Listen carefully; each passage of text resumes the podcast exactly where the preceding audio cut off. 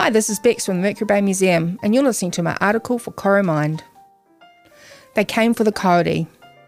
The mighty kauri, or the Agathis australis, is one of the largest and longest lived tree species in the world, with some trees living for over a thousand years. Here in Te Whanganui Hei Mercury Bay, kauri was first discovered by Lieutenant James Cook in 1769. However, it wasn't the tree he spotted, it was the kauri gum floating in amongst the mangroves in the Whitianga River. He presumed that the gum was from the mangroves. It was from Marion du Fresne, a Frenchman, that Europe learned of the mighty kauri. He sailed into the Bay of Islands in May 1772 and, with the help of local iwi, felled trees for masts. Unfortunately, these timbers never made it to their destination, the crew abandoning them within a half a mile of the shore.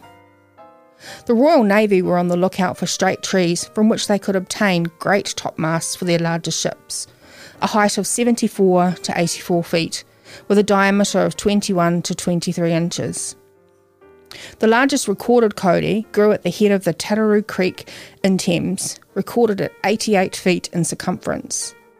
The second largest, measured officially in 1840 by British Admiralty timber purveyor from the HMS Buffalo, Thomas Laslett, was in the Unua Ora, later named Mill Creek Valley, and was known as Father of the Forest or Father of the Kauri. Captain Ranulph Dacre sent a crew to Maunganui in the north to procure masts, but discovered the trees were too short in 1831, they sailed into Te Whanganui o Hei, Mercury Bay, on the schooner Darling. Seeing an area that appeared to have the trees needed, on behalf of Dacre, the crew purchased the block and began a settlement of houses and stores.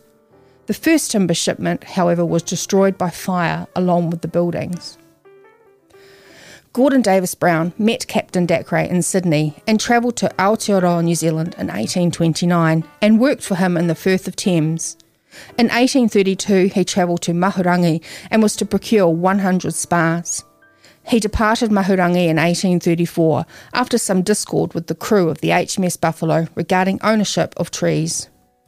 During 1836 to 1837, Browne established himself on the east or higher side of the harbour in Whitianga, and with the aid of local Maori, squared blocks of stone to build a wharf, many of which were six feet long, four feet wide, and two feet thick.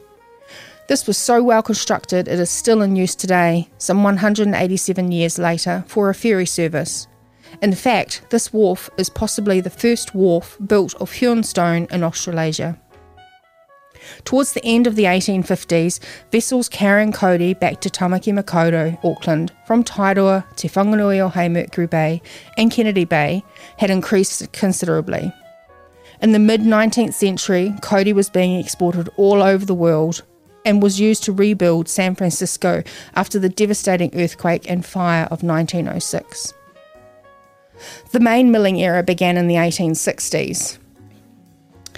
Another first in the Australasia for Gordon Browne was the construction of a water driven sawmill in the Unua Ora Valley.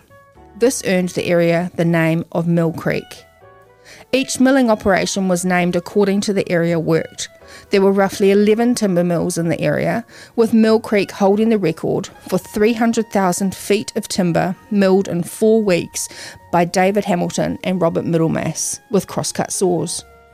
The second kauri timber mill was erected in Ferry Landing in 1862 by Thomas Peacock, William Meikle, and Benjamin Gilmore, directors of the newly formed Mercury Bay Timber Company.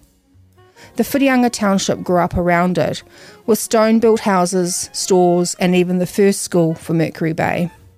However, by 1881, the mill and the township were outgrowing the space. It was decided to shift the mill to the west side of the river, where the current Whitianga town is sited today. The mill was literally barged across the river and, once in its new home, operated on 20 acres of land, mostly over the area where the Mercury Bay Museum now sits. In 1888, the Kauri Timber Company took over the mill and expanded the mill site again. In 1909, the Leyland Timber Company took possession of the mill and all the timber associated with it. The mill was in operation until 1922, when large scale Kauri sawmilling ceased in the area.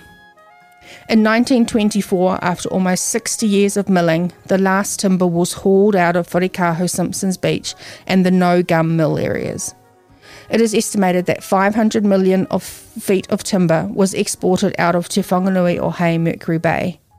Between 1870 and 1930, 200 million super feet of kauri timber was removed from the Kauronga Valley alone. Other areas were exploited, but the Kauronga supplied the richest pickings. The Mercury Bay Museum has an amazing exhibition telling the story of this giant of the forest and the industry that helped grow towns and cities all over the world. You just listened to my article for the Coromind magazine. This is Becs Cox.